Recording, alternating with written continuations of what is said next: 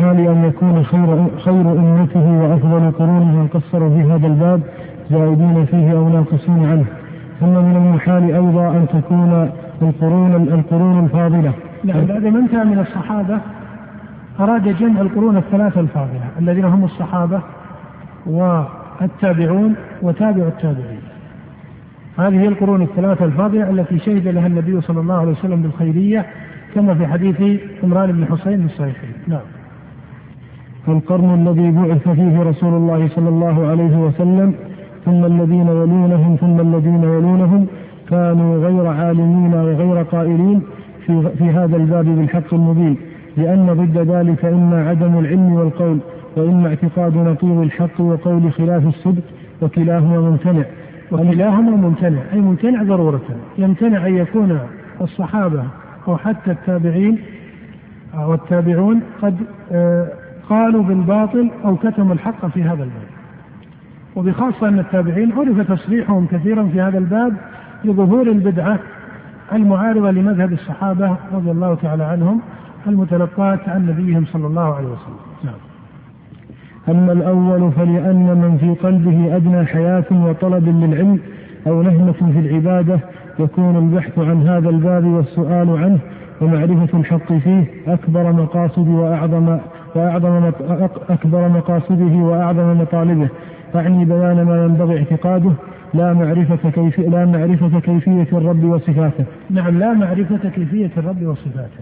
بمعنى أن ثمة فرقا بين القول في ثبوت أسماء الله وصفاته وتقرير القول في ذلك وبين القول في كيفية صفات الباري وكيفية أفعاله. فإن القاعدة التي ذكرها مالك وغيره مضطردة في هذا الباب، الاستواء معلوم والكيف مجهول والإيمان به واجب والسؤال عنه بدعة. كان السلف رحمهم الله يفرقون بين العلم بثبوت الصفة وقيامها بذات الله ومعرفة معناها وبين إيش؟ معرفة كيفيتها. والكيف مجهول لأن الله سبحانه وتعالى لا يحاط به علما. وهذا بدهي في عقيدة المسلمين وإن كان المخالفون كثيرا ما يعارضون هذا البدهي وإلا فإن الله سبحانه وتعالى لا يحاط به علما ولا يعرف كيفية صفاته ولا كيفية أفعاله وإنما تثبت صفاته وأفعاله. وإذا قيل إنها تثبت من جهة ما يليق بذات الباري. وليست كما يليق بمن؟ وليست كما يليق بالمخلوقين. وهنا محل الإشكال عند الطوائف أنهم وجدوا أن الصفات التي وصف الله بها في القرآن أو وصف الله بها نفسه في القرآن أو وصفه بها النبي صلى الله عليه وسلم هي من جهتها في كثير من الموارد ليست دائما لكن في كثير من الموارد تضاف إلى المخلوقين. قال الله تعالى إن الله نعم ما يعظكم به إن الله كان إيش؟ سميعا بصيرا. هذا قاله سبحانه عن نفسه. وقال عن عبده إنا خلقنا الإنسان من نطفة أمشاج نبتليه فجعلناه سميعا بصيرا. قال الله تعالى عن نفسه وكان بالمؤمنين رحيما. وقال عن نبينا صلى الله عليه وسلم لقد جاءكم رسول من أنفسكم عزيز عليه ما عنتم حريص عليكم بالمؤمنين إيش؟ رؤوف رحيم. بل قال في آيات واحدة رضي الله عنهم ورضوا عنه يحبهم ويحبونه. فهذا الاشتراك الذي حصل هو مثار الغلط. يقول شيخ الإسلام رحمه الله يقول ومحل الإشكال الذي عرض لعامة النظار من المتكلمين وغيرهم أن الاشتراك في الاسم المطلق يستلزم التماثل في الحقيقة عند الإضافة والتخصيص. قال هذا مما يعلم بالعقل والشرع بطلانه. ظنوا أن الاشتراك في الاسم المطلق يستلزم أن تكون الصفة إيش؟ كالصفة.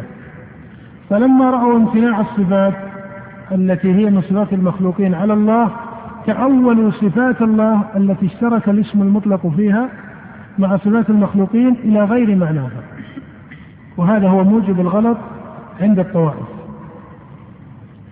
نعيده باختصار أنهم ظنوا أن الاشتراك ظنوا أن الاشتراك بالاسم المطلق يستلزم التماثل في الحقيقة عند الإضافة والتخصيص. هذا الظن وهم محض. لما؟ لأن الاسم المطلق الذي وقع به الاشتراك هو كلي لا وجود له في الخارج ولا يوجد في الخارج إلا المتعينات المضافات المخصصات بمعنى أنك إذا قلت يد فإن هذا الحرف أو هذه الكلمة كلمة مطلقة لم تضف إلى أحد بعينه فهذا هو الاسم المطلق هذا كلي في الذهن. لا يقع في الخارج إلا مضافا مخصصا.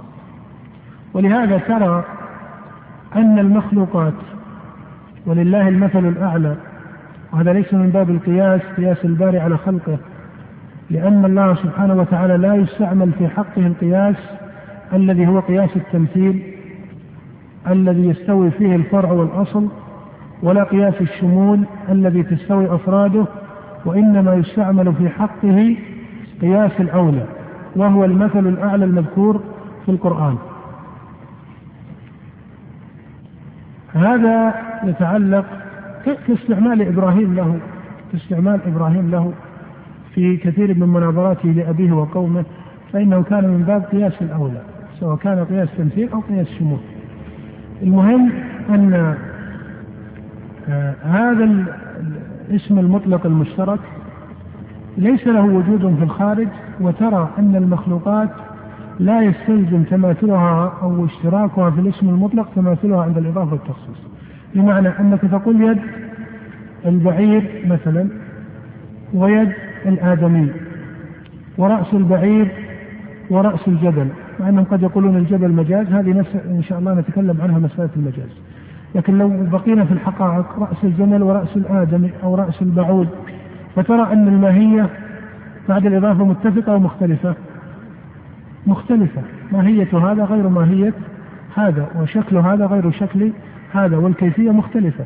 فإذا كان الاختلاف بعد الإضافة والتخصيص يضطرد في المخلوقات فمن باب أولى أن يكون الاختلاف بين الخالق والمخلوق فلا يكون سمعه سبحانه كسمع المخلوق ولا بصره كبصرهم ولا رحمته كرحمتهم ولا غضبه كغضبهم ولا رضاه كرضاهم وهذا المثال ولهذا كان سبحانه وتعالى ليس ليس كمثله شيء مع أنه موصوف بهذه الصفات لأنها لا تماثل صفات المخلوقين.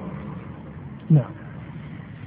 وليست النفوس الصحيحة إلى شيء أشوق منها إلى معرفة هذا الأمر وهذا أمر معلوم بالفطرة الوجودية فكيف يتصور مع قيام هذا المقتضى الذي هو من أقوى المقتضيات أن يتخلف عنه مقتضاه في أن يتخلف عنه مقتضاه في أولئك السادة في مجموع عصورهم.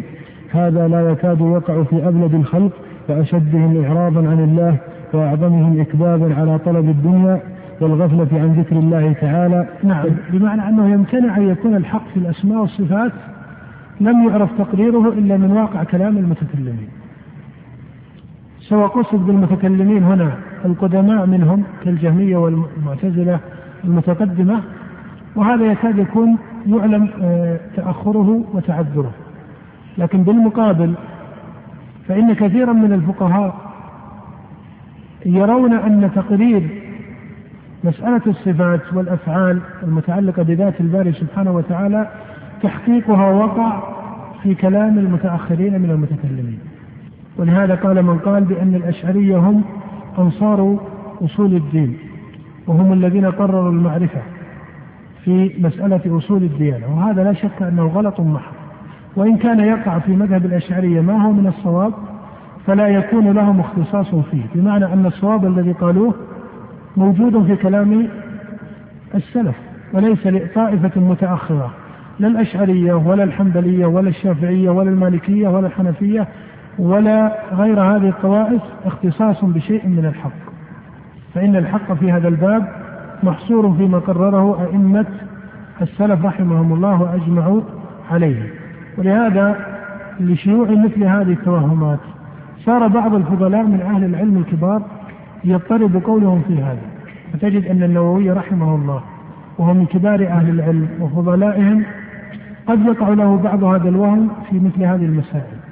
فتجده يقول وللعلماء مسلكان في هذه النصوص. يعني نصوص الصفات. التفويض أو تارة نقول التوقف وهو مسلك السلف والتأويل وهو مسلك أصحابنا المتكلمين. ولا شك أن هذا التقرير غلط فإن السلف ليسوا مفوضة والحق ليس في هذا المسلك ولا هذا المسلك. بل في مسلك السلف الذي هو إثبات المعنى وتفويض الكيفية. فالكيف مجهول والمعنى معلوم كما قرره مالك وغيره. نعم. فكيف يقع في أولئك وأما كونهم كانوا معتقدين فيه غير الحق أو قائليه فهذا لا يعتقده مسلم لا يعتقده لا يعتقده مسلم ولا عاقل عرف حال القوم. ثم الكلام في هذا الباب عنهم أكثر من أن يمكن سطره في هذه الفتوى وأضعافها. أي بسوط في كتب السنة المسندة. هذا شرط بالأمس إلى بعض هذه المصنفات وهي معلومة للإخوة التي نقلت ألفاظ السلف بأعيانهم وتصريحهم في مسائل الأسماء والصفات. نعم. يعرف ذلك من طلبه وتتبعه ولا يجوز أيضا أن يكون الخالفون أعلم من السالفين. نعم لا يجوز أن يكون الخالفون أيا كان هذا الخالف سواء كان من الجهمية أو المعتزلة أو غيرهم أعلم من السالفين. هذا ممتنع بالعقل والشرع. لأن هذا الخالف أو الخلفي من أين أخذ هذا الحق الذي اختص به؟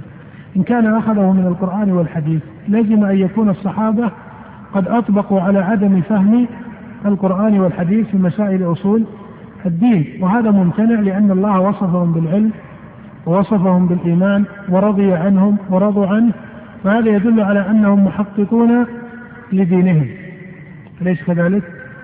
وأما إن فرض أن هذا الخلفي أو هذه الطائفة الخلفية حققت هذا العلم بدلائل عقلية أو دلائل فلسفية أو كلامية أو أيا كانت صبغتها فهذا يعلم أنه افتيات على كتاب الله وسنة نبيه وأنه يعلم بالضرورة هنا أن الحق يمتنع أن يكون في غير ما قاله الله ورسوله و آه، يعني الإشكال أيها الأخوة أنك إذا نظرت التاريخ العلمي عند المسلمين في المعرفة الإلهية وبخاصة بمسألة الأسماء والصفات هذه وجدت أن فيها إشكالا عريضا مع أن الحق فيها من جهة القرآن والحديث ومذهب السلف واضح تماما لكن لأنه دخل على المسلمين أسباب. كانت البدعة التي نشأ عنها مذهب الخوارج في الغالب أن أسبابها أسباب يعني قد تكون أسباب فتن طرأت وتكاد تنتهي. بخلاف الفتنة التي ركبت عليها هذه المسائل عند المخالفين للسلف فإنها أسباب علمية. وقد ظهر عند المسلمين علم الكلام والعلوم الفلسفية. أما الفلسفة فكانت قبل الإسلام نقلت نقلا إلى المسلمين. وأما العلم الكلامي فهو لم يعرف قبل الإسلام ليس هناك علم اسمه علم الكلام. هو علم ولد عند المسلمين أو ولد عند طائفة من المسلمين وهو المشكل. ولهذا تجدهم يحجون هذا العلم ويضبطونه بأنه الاستدلال على العقائد الإيمانية بالدلائل العقلية. هذا حد باطل. هذا حد باطل. لأن العقائد التي قررها المتكلمون مخالفة للعقائد المنصوص عليها في القرآن والحديث. وإن كانوا أحيانا كما أسلف قد يصيبون شيئا من الحق لكن لا يختصون بإيش؟ بإصابته. لا يختصون بإصابته. ولهذا كان هذا العلم من أسوأ العلوم التي انتشرت عند المسلمين بسبب آه الاشتغال بالفلسفة. ولهذا ظهر بعد هؤلاء المتكلمين المتفلسفة الذين وصلوا إلى منحى خطير في تقريرهم لمسائل الإسلام. وهذا إن شاء الله يأتي التنبيه إليه وظهور التصوف الفلسفي على يد ابن عربي وابن سبعين والعفيفة المساني والصدر القونوي وأمثال هؤلاء من غلاة المتصوفة الذين قرروا الفلسفة آه، الصوفية أو التصوف الفلسفي. ويقابله التصوف النظري العقلي الذي ذكره ابن رشد وأمثاله. نعم. كما قد يقوله بعض الأغبياء من المصنف يقول بعض الأغبياء هذا ليس من باب التهكم بل لأن المقالة التي نقلها عنه مقالة متناقضة في العقل ومن هنا قال يقوله بعض الأغبياء لأن مقالته مقالة فيها تناقض في العقل أي فيها تأخر عقلي وإذا فيها تأخر عقلي فمعناه يناسب هذا الوصف. نعم. ممن لم يقدر قدر السلف بل ولا عرف بل ولا عرف الله ورسوله والمؤمنين به حقيقة المعرفة المأمور بها. من أن طريقة السلف أسلم وطريقة الخلف أعلم وأحكم. نعم. هذه مقالة متناقضة. لأن السلامة نتيجة والعلم إيش؟ مقدمة. بمعنى أن العلم يورث السلامة. فإذا قلت إن مذهب السلف أسلم أسلم عند الله وأسلم اعتقادا لازم أن يكون مبنيا على إيش؟ على علم صحيح. وإذا قلت إن مذهب الخلف أعلم لازم أن يكون إيش؟ أسلم فأما أن تقول إن مذهب السلف أسلم ومذهب الخلف أعلم وأحكم هذا تناقض أو ليس تناقضا؟ تناقض لأنه إذا قال مذهب الخلف أعلم طيب ألا يورث السلامة إذا كان أعلم؟ قطعا أنه يورث السلامة من حقق العلم فقد أصاب السلامة في دينه وأصاب مقصود الله ومراده سبحانه وتعالى. فترى أن المقالة متناقضة فهو أعطى النتيجة للسلف وأعطى المقدمة لمن؟ للخلف. وإلا فإن مذهب السلف أسلم وأعلم وأحكم. وما خالفه يمتنع أن يكون أسلم ويمتنع أن يكون إيش؟ أعلم وأحكم. فمن هنا وصف المصنف هذه المقالة بأنها مقالة بعض الأغبياء. هي من جهة معناها قد شاع ذكرها في كلام كثير من متأخر المتكلمين ومن وافقهم من أصحاب الأئمة. وإذا قيل هذا فلأن المتأخرين من المتكلمين كالأشعرية مثلا آه، باعتبار إمامهم أعني أبا الحسن الأشعري أو حتى أتباعه فإن هؤلاء ينتسبون لأحد المذاهب الأربعة وجمهور الأشعرية إما شافعية من جهة النسبة الفقهية أو مالكية وفيهم طائفة من الحنفية. فهؤلاء صاروا يطلقون هذه العبارة أو ما هو بمعناها من أن طريقة السلف أسلم وطريقة الخلف أعلم وأحكم. هذا يحصل به ما موقف الطوائف المخالفة للسلف في نفس الأمر من مذهب السلف ما موقف الطوائف المخالفة للسلف في نفس الأمر من مذهب السلف. فهنا يقال إن طوائف المخالفين على صنفين في موقفهم من مذهب السلف. طوائف المخالفين على صنفين في موقفهم من مذهب السلف. فغلاتهم لا ينتحلون مذهب السلف ولا يصوبونه ولا يجوزونه. فغلاتهم لا ينتحلون مذهب السلف ولا يصوبونه بل ولا يجوزونه. وهذا هو شأن غلاة أهل البدع كالجهمية وأئمة المعتزلة. ومن تكلم في هذا الباب على طريق التبع من الشيعة وغيرهم. وإنما يخص ذكر الجهمية والمعتزلة لأنهم أخص من تكلم في هذا الباب. فهذا صنف. الذين ليس من شعارهم انتحال مذهب السلف. ليس من شعارهم انتحال مذهب السلف ولا تصويبه ولا تصويبه ولا تجويزه. ثم الصنف الثاني من المخالفين للسلف في نفس الأمر في باب الأسماء والصفات وهم جمهور المتأخرين من المتكلمين الذين انتسبوا للأئمة في الفقه. فهؤلاء مذهبهم يعلم أصحابه وغيرهم أنه مخالف لمذهب السلف ولكنهم يجوزون في هذا الباب أعني في باب الأسماء والصفات يجوزون طريقتهم التي اتخذها أصحابهم المتكلمين المتكلمون واتخذها من وافقهم من الفقهاء ويجوزون في نفس الأمر الطريقة التي ظنوا أنها هي طريقة السلف. فترى أن الأشعرية يثبت جملة من الصفات ويتأول جملة منها وأصحابه في الجملة على هذا المنهج وإن كانوا يختلفون معه في قدر ما يثبت وقدر ما يتأول ولكنهم يرون أن السلف كانوا مفوضين في هذا الباب. وبخاصة ما يتعلق بمحل التأويل عندهم.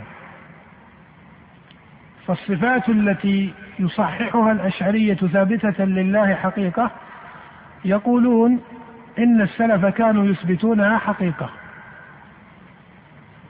كالعلم والسمع والبصر فيرون أن السلف كانوا يثبتونها على الحقيقة. وإذا جاء القول فيما تتأوله الأشعرية كالصفات الفعلية عند سائر الأشعرية أو كالصفات الخبرية عند متأخريهم. قالوا إن السلف في هذا الباب باب الصفات الفعلية عند سائر الأشاعرة وباب الصفات الخبرية عند متأخريهم في الجملة كان السلف يفوضون هذا الباب ويرون أنه يصح في هذا النوع إما التفويض ويقولون إنه مذهب للسلف وإما التأويل وموجب هذا التصحيح أو بعبارة أدق هذا التجويز عند الأشاعرة أنهم اعتقدوا أن هذا النوع من الصفات وهي الصفات الفعلية التي اتفق الأشعرية على عدم ثبوتها في نفس الأمر آه، اتصافا يتصف الله به أو الصفات الخبرية عند متأخرهم بعد طبقة أبي المعالي الجويني فهؤلاء اعتقدوا انتفاء الصفات من هذا النوع أو هذا النوع في نفس الأمر. أي أن الله إيش؟ يتصف بها أو لا يتصف؟ لا يتصف بها. فلما اعتقدوا انتفاء الصفة في نفس الأمر بقوا بين حالين. إما أن اللفظ القرآني أو السياق القرآني فيها يثبت على ظاهره أي بلا إثبات معنى. ولهذا تجدهم يقولون وقد كان السلف يجرونها على ظاهرها. ولكن لفظ الظاهر كما يقرر شيخ الإسلام رحمه الله في كتبه صار لفظا فيه إجمال فالقصد أنهم يصفون مذهب السلف فيما يدخلون فيه التأويل بأنه مذهب تفويض في هذا النوع.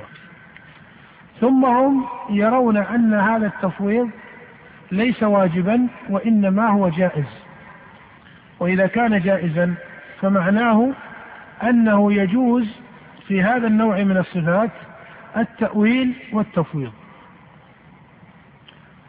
ولهذا انتهى المذهب الأشعري إلى صيغة آه، فيها توفيق باعتبار رأيهم بين مذهبهم ومذهب السلف لأنه لم يكن من شعارهم في الأصل عدم تصويب أو تجويز مذهب السلف كما كان شأن الجهمية والمعتزلة لأن إمامهم كان ينتسب لأهل السنة.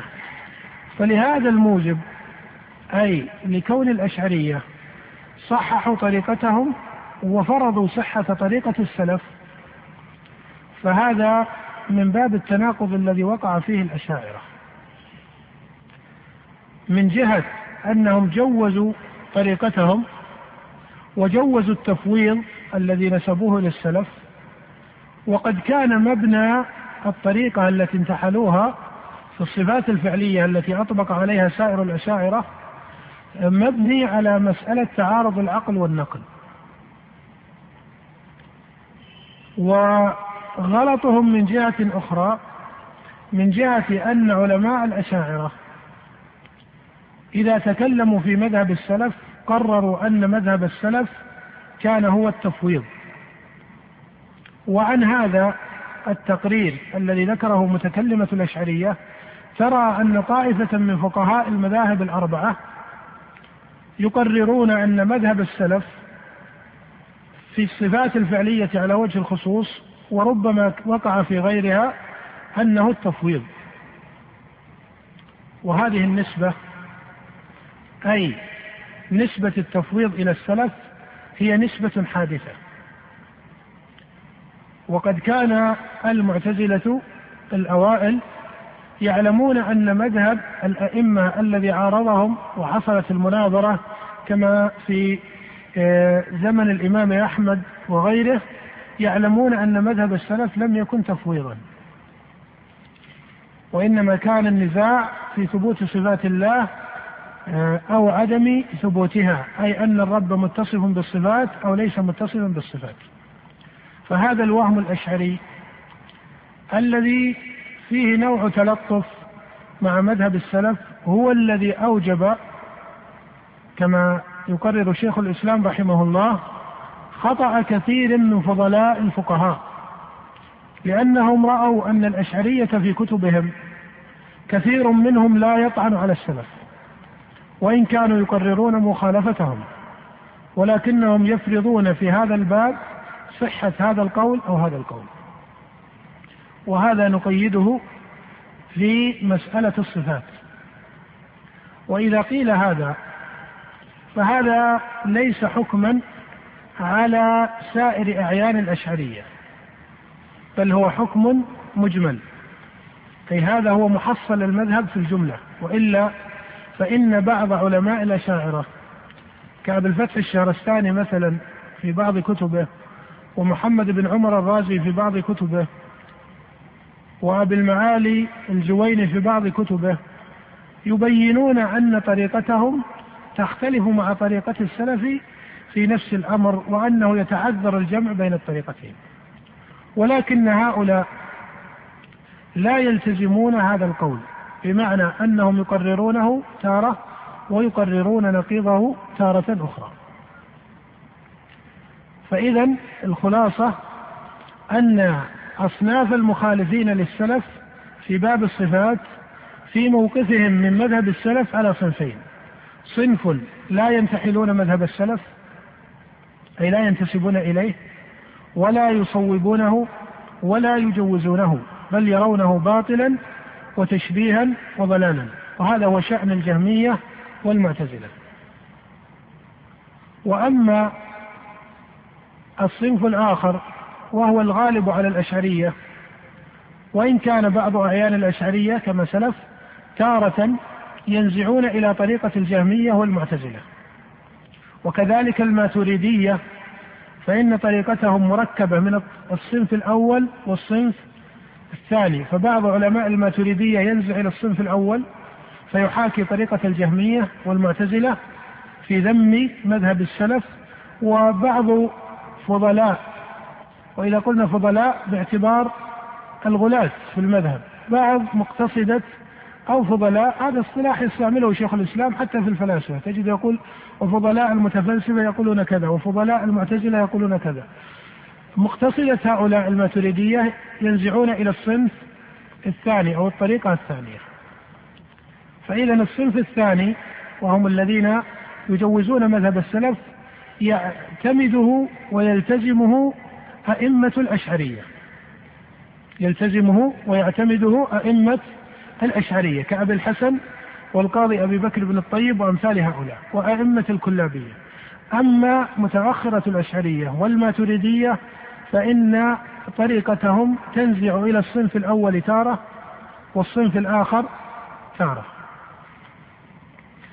فهذا موجب هذه المقالة وهي محصلة على أي الصنفين طريقة السلف أسلم وطريقة الخلف أعلم وأحكم.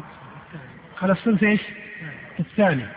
أسلم لأنهم ظنوا أن مذهب السلف التفويض وطريقة الخلف أعلم وأحكم لأن هذه الآيات التي اعتقدوا عدم دلالتها على الصفات اشتغلوا هم يعنون الخلف من أصحابهم بتأويلها إلى معان يرونها ويظنونها مناسبة لله سبحانه وتعالى أي مناسبة في التأويل لكلام الله سبحانه وتعالى.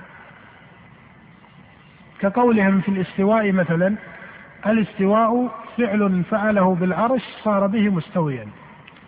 وقوله صلى الله عليه وسلم ينزل ربنا قالوا ينزل أمره أو تنزل رحمته أو ينزل ملك من ملائكته. فمثل هذا التأويل هو الذي قصدوا فيه أن الخلف الذين تكلموا به أعلم وأحكم من جهة أنهم صرفوا اللفظ إلى معنى مناسب في حين أن السلف سكتوا عن تعيين هذا المعنى المناسب. ويرون أن السلف والخلف من أصحابهم يتفقون على إيش؟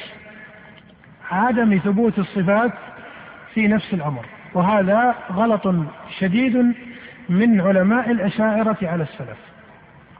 فإن السلف رحمهم الله لم يكونوا من أهل التفويض بل طريقة التفويض طريقة حادثة بعد انقراض عصر الخلفاء بعد انقراض عصر القرون الثلاثة الفاضلة وهي طريقة متناقضة في العقل كما سيأتي التنبيه إليه ولكونها متناقضة الطرح بهذه الصورة مناسب ولا سريع؟ مناسب؟ آه مناسب أو سريع؟ آه السكوت ماشي ماشي الطرح كذا ولا ولا سريع؟ ها رأيكم ماشي؟ ولكون هذه الطريقة أعني آه، طريقة التفويض متناقضة في العقل فضلا عن بطلانها في الشرع. لم يستعملها أئمة المعتزلة. فضلا عن إيش؟ فضلا عن أئمة فضلا عن أئمة السلف. المصنف بعد ذلك أو هنا عبارة وإن كانت هذه العبارة إذا صدرت من بعض العلماء قد يعني بها معنى صحيحا. هذا الحرف من الكلام الصواب أنه زيادة من أحد النساخ في كلام شيخ الإسلام وليس له. قوله وإن كانت هذه العبارة إذا صدرت من بعض العلماء قد يعني بها معنى صحيحا هذا ليس من كلام شيخ الإسلام. هذا الحرف مزيد في بعض النسخ. وموجب هذا الإضافة أن المصنف هنا قال كما يقوله بعض الأغبياء. فوصف صاحب هذه المقالة بأنه من الأغبياء وتقدم بالأمس لما وصفه المصنف كذلك لأنه تناقض في قوله كيف يقول إن طريقة السلف أسلم وإن طريقة الخلف أعلم؟ وأحكم. فإن السلامة تستلزم سبق العلم والعلم يستلزم نتيجة هي السلامة. ومن هنا قال المصنف بعض الأغبياء. ظاهر فكون هذه العبارة أو ما هو في معناها يطلقها كثير من فضلاء الفقهاء وفضلاء أصحاب الحديث المتأخرين. وطائفة من المتكلمة الذين يعنون بامتداح مذهب السلف أحيانا. كأبي حامد الغزالي فإنه كثيرا في كتبه يمتدح مذهب السلف وإن كان يخرج عنه كثيرا سواء في مسائل الصفات أو في مسائل الأحوال والإرادات والتصوف. لكنه له ثناء كثيرا على مذهب السلف كمذهب وإن كان يغلط في تحقيقه كثيرا. وغيره كثير. فهؤلاء لهم مقام في العلم معروف وفي الفقه معروف إلى آخره. فأضاف بعض النساخ هذا الحرف. فقال وإن كانت هذه العبارة إذا صدرت من بعض العلماء قد يعني بها معنى صحيحا كتبوها كاعتذار والحق أنها ليست لشيخ الإسلام وهي ليست في محلها. ومعلوم أن الصواب هنا لا يمكن اعتباره بكون هذا القائل من العلماء أو ليس من غيرهم. فإن المصنف أعني شيخ الإسلام. لا يلتزم أن هذه العبارة لا يطلقها أحد من أهل العلم. واضح؟ يعني هو هذا الاعتبار يقول إذا صدرت من بعض العلماء. كأن شيخ الإسلام إنما ذم قائل هذه المقالة إذا لم يكن من إيش؟ لم يكن من إيش؟ من العلماء. وهذا لا يلتزم المصنف. هو يقول وقد صارت مقالة أبي الحسن الأشعري وأمثاله مزلة أقدام لكثير من فضلاء أهل العلم. وثناؤه رحمه الله يعني شيخ الإسلام على كثير ممن وقعوا في هذه الأغلاط معروف. حتى أثنى على أبي محمد بن حزم ثناء شديدا في كثير من كتبه مع أنه في شرح الإصفهانية يعني شيخ الإسلام قال وأبو محمد بن حزم وأمثاله قد قالوا مقالات في مسائل الصفات مقالات كثير من المعتزلة خير منها ومقالته في كثير من الموارد تقارب مقالة المتفلسفة. فإذا كون هذا القائل من العلماء هذا لا يعني شيئا كثيرا لأن المصنف يعني شيخ الإسلام لا يصف من قال هذه المقالة بأنه خارج عن صفة العلماء فقد يكون عالما فقيها أصوليا آه، له اشتغال بعلم الحديث إلى آخره. لكن يبقى أن قوله غلط. وإلا فله مقام في العلم معروف.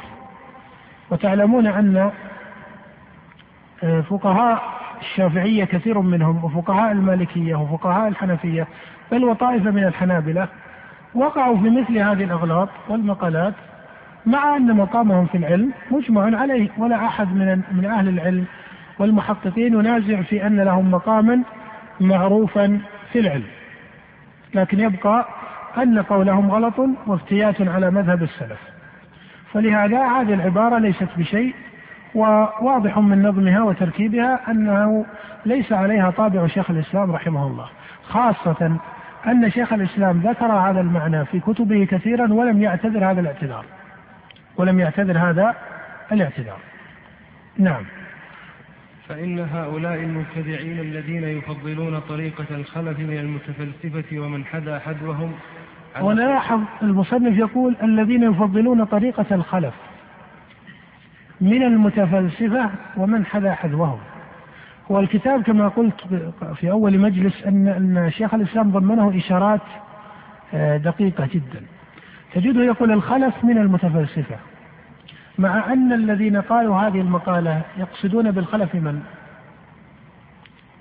إذا أخذنا ترتيبا أيهما أظهر في الضلال المعتزلة أو المتفلسفة المتفلسفة الذين قالوا هذه المقالة لا يقصدون بالخلف المعتزلة فضلا عن الذين وصفوا طريقتهم بأنها أعلم وأحكم هل يقصدون المعتزلة؟ الجواب لا فإذا لم يقصد المعتزلة فمن باب أولى أنهم لا يقصدون المتفلسفة وإنما يقصدون أصحابهم من متكلمة الأشعرية وأمثالهم الذين انتسبوا للسنة والأئمة وعظموا مذهب السلف في إيش؟ في الجملة. وهل فكيف يقول شيخ الإسلام هنا فإن هؤلاء المبتدعين الذين يفضلون طريقة الخلف من المتفلسفة لم يفضل طريقة المتفلسفة في مسألة الإلهيات بالتمام أحد من علماء الأشاعرة حتى الغلاة منهم. حتى الغلاة منهم ما يطلقون أن طريقة المتفلسفة فاضلة بل طعنهم وتصنيفهم في الرد على طوائف المتفلسفة مشهور وقد صنف القاضي أبو بكر بن الطيب الباقلاني في ذلك مصنفا صنف الشهر الثاني مصارعة الفلاسفة صنف أبو حامد الغزالي التهافت محمد بن عمر الرازي له تصنيف وإن كان الرازي هو أخص الأشعرية تعلقا ببعض مقالات المتفلسفة ولا سيما مقالات الحسين بن عبد الله بن سينا فإنه ينقل عنه كثيرا وإن كان يعترض عليه وتارة يصوب بعض مقالاته لكنه مشغوف به. فكيف المصنف هنا قال طريقة الخلف من المتفلسفة؟ لما لأن الغلط في باب الإلهيات وبخاصة في باب الأسماء والصفات الذي محصله نفي صفات الله في الجملة أي أو بالجملة عموما كما هو مذهب الجهمية والمعتزلة أو نفي ما هو من الصفات ولو الصفات الفعلية وحدها. هذا النفي مركب على المادة الفلسفية. مركب على المادة الفلسفية أي على الدلائل الفلسفية. فباعتبار أن هذه المذاهب نتيجة من نتائج الفلسفة وصف المصنف مذهب الخلف بأنه مذهب إيش؟ بأنه مذهب إيش؟ المتفلسفة. ولهذا قال من المتفلسفة ومن حدا حذوهم لأن الجهمية أخذوا دليلهم من من المتفلسفة. والمعتزلة دليلهم من المتفلسفة. بل حتى الأشعرية الذين أطبقوا على نفي ما يسمونه حلول الحوادث وهي الصفات إيش؟ الصفات الفعلية. الدليل نفسه دليل فلسفي. بل إنك تراه عند التحقيق هو نفس المذهب ولكنه مقرب للشريعة كثيرا. وفيه أحرف من الإسلام كثيرة لكن أصل المادة فيه أصل المادة فيه مادة أرسطية. وقد كان أرسطو طاليس وهو من ملاحدة الفلاسفة اليونان وكان قبل المسيح عليه الصلاة والسلام بثلاثمائة سنة وكان وزيرا للإسكندر المقدوني وليس هو ذو القرنين أو ذو القرنين المذكور في القرآن بل كان رجلا كافرا. آه، فكان أرسطو طاليس له كلام في مسألة الوجود الإلهي. وكان يثبت العلة والمعلول والمحرك الذي لا يتحرك وإنما تتحرك المعلولات على طريقة الترقي والصدور حركة شوقية. هذا المذهب هو الذي استعمله ابن سينا وأمثاله. لا أحب أن أدخل في تفصيله لأنه ليس من فاضل الكلام ولا من مقصود الكلام أن يتكلم به لكن ترى أن مذهب الأشاعرة الذي انتهى إلى أن الله يمتنع عليه أن يتصف بصفة فعلية أي صفة تتعلق بالقدرة والمشيئة. هو نفس مفهوم نفي الحركة الذي كان أرسطو إيش؟ ينفيه ويقول المحرك الذي لا لا يتحرك. مقصود أرسطو لا يتحرك ليس المقصود الحركة الجسمانية بالضبط. الحركة بالمفهوم الفلسفي العام وهي كل ما يتعلق بالقدرة والمشيئة كل ما يتعلق بالقدرة والمشيئة فقول أرسطو لا يتحرك هو نفس المحصل الذي دخل على الأشعرية في نفيهم لكل الصفات إيش؟ الموجبة لتعلق الشيء بفعل الرب ومشيئته وقيام الأفعال به ولهذا ترى أن الأشاعرة لم يثبتوا إلا الصفات إيش؟ إلا الصفات إيش؟ اللازمة إلا الصفات اللازمة أما الصفات الفعلية فاتفقوا على نفيها سواء فوضوها أو تأولوها. هم ينفونها في نفس الأمر ثم لهم طريقتان منهم من يفوضها ومنهم من يؤولها. فحتى المذهب الأشعري عند التحقيق مولد ولا نقول منقول حتى يكون العرض دقيقا مولد من أحد المذاهب الفلسفية. والمذاهب التي دخلت على المسلمين.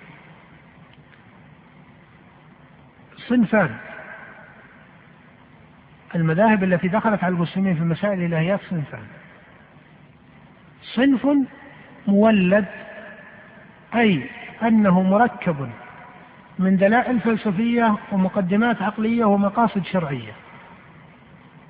هذا نسميه صنف إيش؟ مولد. المقالات التي دخلت على المسلمين في الصفات صنفان.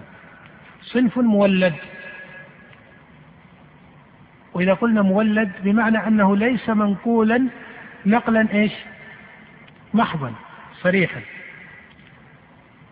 ومولد أي مركب في تكوينه وترتيبه من مقدمات فلسفية أساس فيه ومقاصد شرعية عامة ومقدمات عقلية. من المقاصد الشرعية العامة مثلا أن الله منزه عن التشبيه والتمثيل. وهذه هي مقالات المعتزلة ويشاركهم فيها الأشاعرة والماتريدية. وإن كان قرب المعتزلة إلى الفلسفة أكثر بكثير من قرب الأشاعرة. الصنف الثاني وهي المقالات المنقولة من الفلسفة نقلا صريحا. ليست مولدة إنما منقولة بالتمام.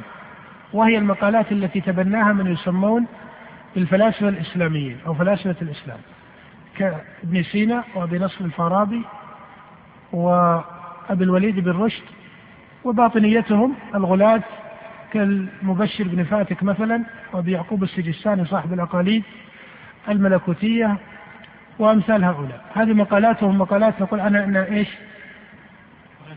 مقالات منقولة. ليست مولدة بمعنى أنها فلسفية على التمام. أحرف فلسفية منقولة على التمام. وفي الغالب أنها تنقل عن أرسطو. فلهذا السبب تجد أن شيخ الإسلام قال من المتفلسفة ومن حذا حذوهم لأنه يعتبر أن كل المذاهب الكلامية معتزلة أو أشعرية أو ماتريدية يعتبر أنها مركبة في نتائجها على مقدمات متلقات من إيش؟ من الفلسفة وأنه لولا هذه المقدمات الفلسفية لانتهوا إلى هذه المذاهب أو لم ينتهوا لم ينتهوا وهذه الشهادة